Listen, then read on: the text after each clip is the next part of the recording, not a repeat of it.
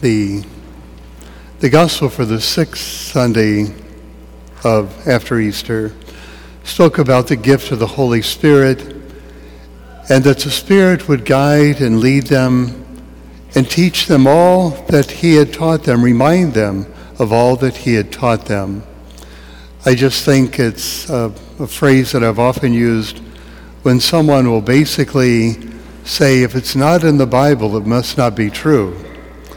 And my response is, wait, what did Jesus say he would send us? Did he say he would send us a book? or did he say, he would send us the Holy Spirit?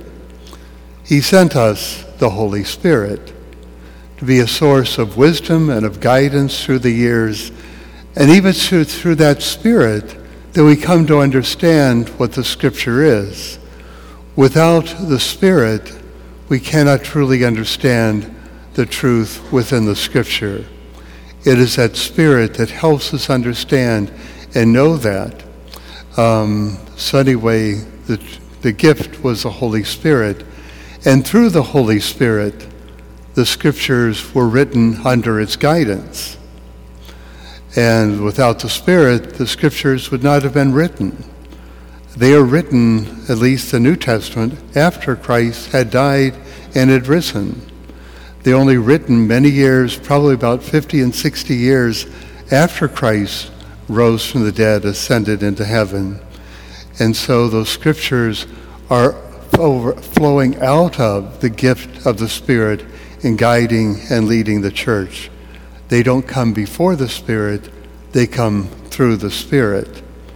And even the church itself comes before the Scripture.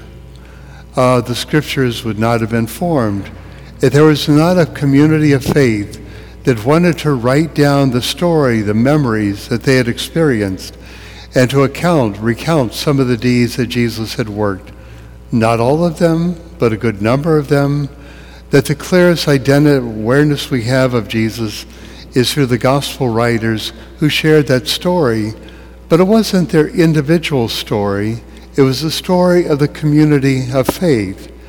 And it was that community that passed them on to us. It says, these are the authentic scriptures. These are that which we know to be true. And some claim to have written other gospels, but the community never embraced them, never acknowledged them, because they did not come from the community of faith. They came from other sources and other groups who are trying to sell a different gospel, a different message, and not the gospel of Christ.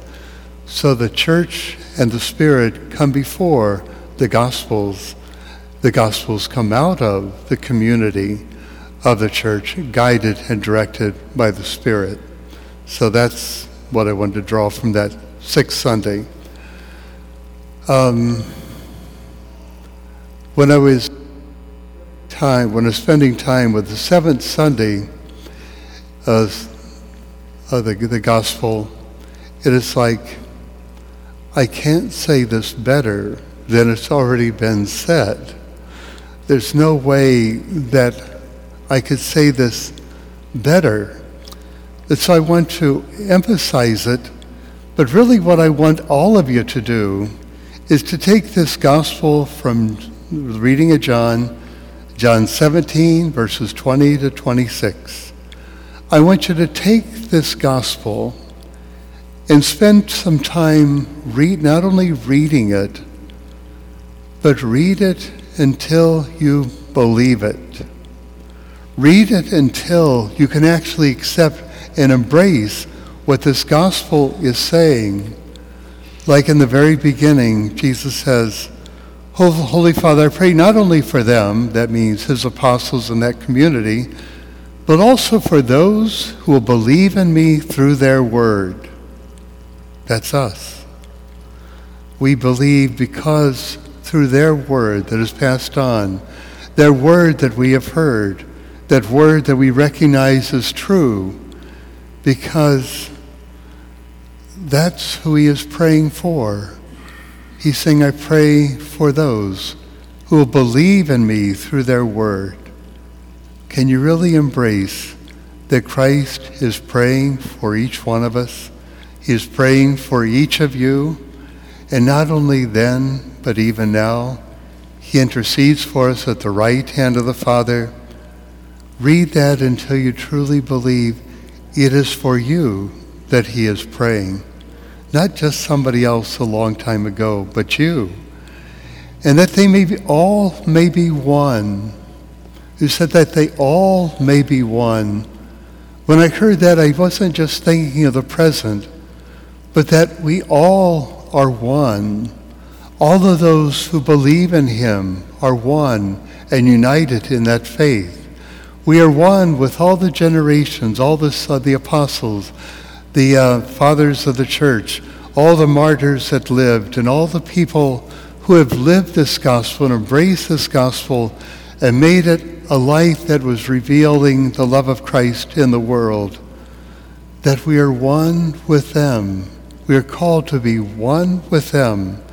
That's the oneness he wanted, not just a oneness of a small community of faith, even not just a oneness of the community of faith at this time, but a oneness of all those generations and all those centuries united together in Him, the whole body of Christ. That union with Him, that is with whom we are called to be one. But we're called to be one in such a way that we are going to be one as the Father is in Him and he is in the Father. Can you think of the unity the Father and the Son have with one another? The bond of unity, the bond of love that they share with one another, that is the one that Christ is saying he wants us to have with each other, that the world may believe that you sent me. And all of that is the purpose for that oneness the bond of love that is able to be seen in the world, that the love of Christ is shown in the world, So this is what will make people believe and draw people into believing in me. Without that love present among us and the unity present among us and the oneness, how can people believe when they see a community or a a faith divided into so many different communities and fragment, fragmentation, but that they be one. There's a oneness there, and it's that oneness that helps them believe that the Father has sent Christ. Okay? So they, that they may be one as we are, are one. I and them, and you and me. Do you think of the oneness that Christ desires? to be one in us as he is one in the Father. That's the oneness that for which he is praying. That they love them even as you loved me. Do we accept that? That the Father loves us even as the Father loved him? Not with a different love, but the same love with which the Father has loved him, that you love them, that's us, the them, as you have loved me. Father, they are your gift to me. Think of that. You, each one of us, are the gift that the Father has given to him. He sees us as a gift given to him by the Father.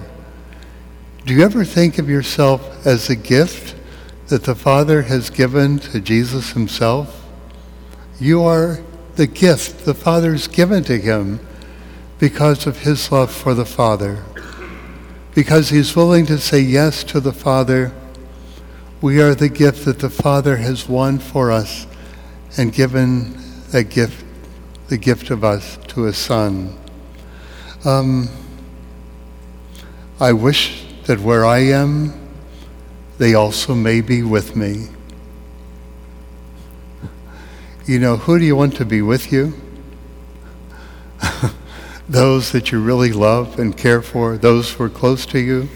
That's who you want to be with you.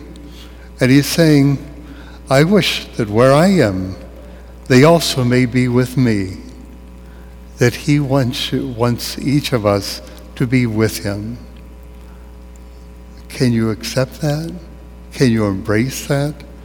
Can you allow yourself to truly accept that Jesus really wants you to be with him? Okay? I have made known to them your name, and I will make it known that the love with which you loved me may be in them and I in them. The love with which you loved me may be in them and I may be in them. He wants to make his dwelling place within us. He wants to dwell within us. And he wants us to know that the same love with which the Father has loved him is the same love which he loves us. Now, how could I, how could I improve on that?